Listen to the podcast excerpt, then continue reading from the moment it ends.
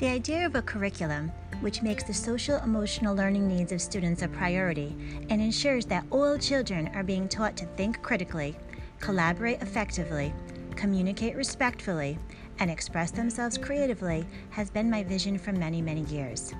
In a world where children are rushed from place to place, often on devices, we as educators and parents need to create an environment where they are given time and allowed to focus, to think, to create, and to learn.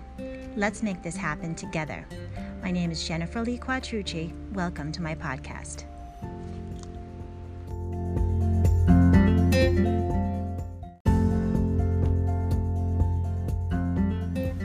Let's talk about asking great questions. 2,400 years ago, Socrates asked questions that inspired his students to think and analyze their thinking. Today, we know how powerful it can be to ask just the right question at the right time. We can spark higher level thinking and give our students the opportunities they need to develop deeper insight and use their imaginations. Imagination is so important. It's the tool that enables us to create. It helps us not only adapt to, but improve this rapidly changing world we live in. Too often, we are attempting to teach correct answers and facts. It's easy to forget about nurturing imagination, but we can't let that happen. We're certainly asking a lot of questions. Studies have shown that educators ask about 300 to 400 questions a day. So, after 23 years of teaching, I guess that means I've asked about 1,700,000 questions. Wow. But let's take a look at the types of questions. Studies have shown that 60% of the questions are at the lowest cognitive level. So, these are questions that are asking students to describe, give definitions, list, memory recall. 20% are at the procedural level. Those are questions like Do you have your notebook? 20%, only 20% are the imagine, imagination sparking, critical thinking, inspiring, deeper level of understanding questions. We can definitely do better than 20%. Keep listening.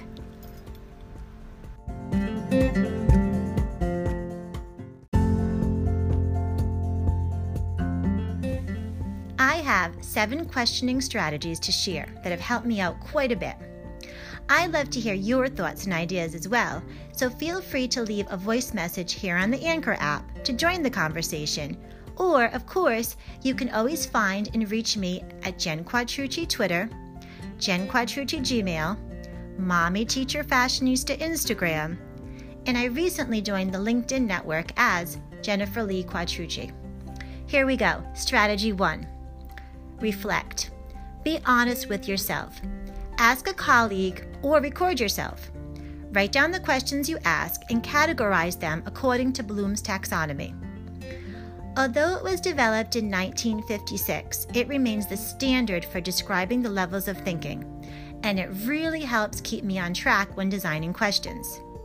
I think about the balance and purpose of the questions I've asked and look for ways I can move from levels of knowledge, comprehension, and application towards analysis, synthesis, and evaluation.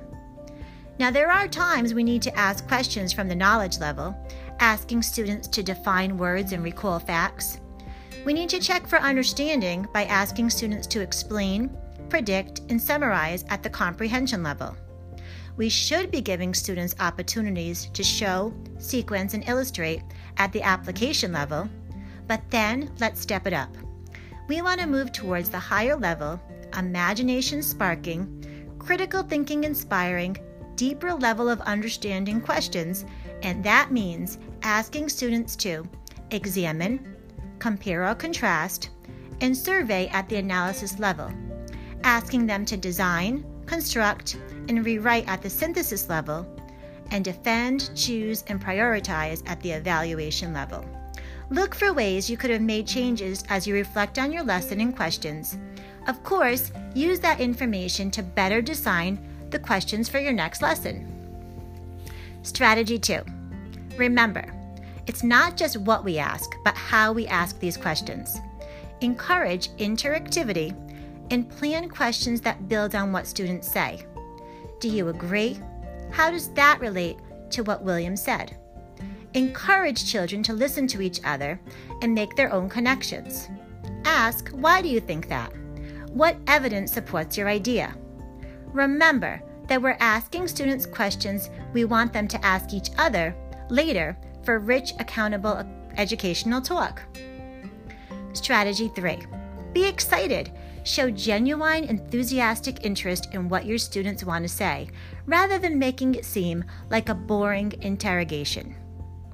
Strategy 4 Think time. Research shows that the average think time is less than one second. But a recent Columbia University study showed that when we increase the wait time to five seconds, students lengthen their responses, back up their claims with evidence, and the conversation becomes less teacher directed and more peer directed. Strategy 5 At the end of your lesson, don't say, Are there any questions? Say, What questions do you have? Or, I know you have questions, what did I leave out? Strategy 6 Take advantage of opportunities for assessment, which will definitely be plentiful during these discussions and inquiry sessions. Allow yourself time to wander while students are answering the questions. Have a notebook, a chart, a Google Doc, something with their names on it, so you can jot down observations and parts of what they say. This will give you great insight about the learning at that exact moment and help you to form future lessons. Strategy 7 debrief, check yourself. Think about what happened, how you responded to your answers, whether or not you allowed proper think time. Think about everything that happened as if you were actually being observed and need to write a reflection. It can be so difficult to think back at a lesson when most likely you're about to begin another lesson. Maybe you have to jump into an intervention group, or you have an IEP meeting, or you're just going on to another subject. But it's really worthwhile when working on a particular aspect of your teaching to stop, check yourself, make it better. We can't do everything or anything really perfect every day, but we can definitely work every day to make one thing better. Now that I've shared all seven strategies, I'm curious about what you're thinking and what are your favorite questioning strategies? Join this discussion by leaving a voice message. I love to hear from you and I really appreciate your time and attention. I hope you found this podcast worthwhile. What other topics or ideas are you interested in hearing about in this podcast? Go ahead, leave a message. And I'm going to leave by quoting Einstein The important thing is to not stop questioning. Curiosity has its own reason for existence. Bye for now. Let's keep questioning and stay curious.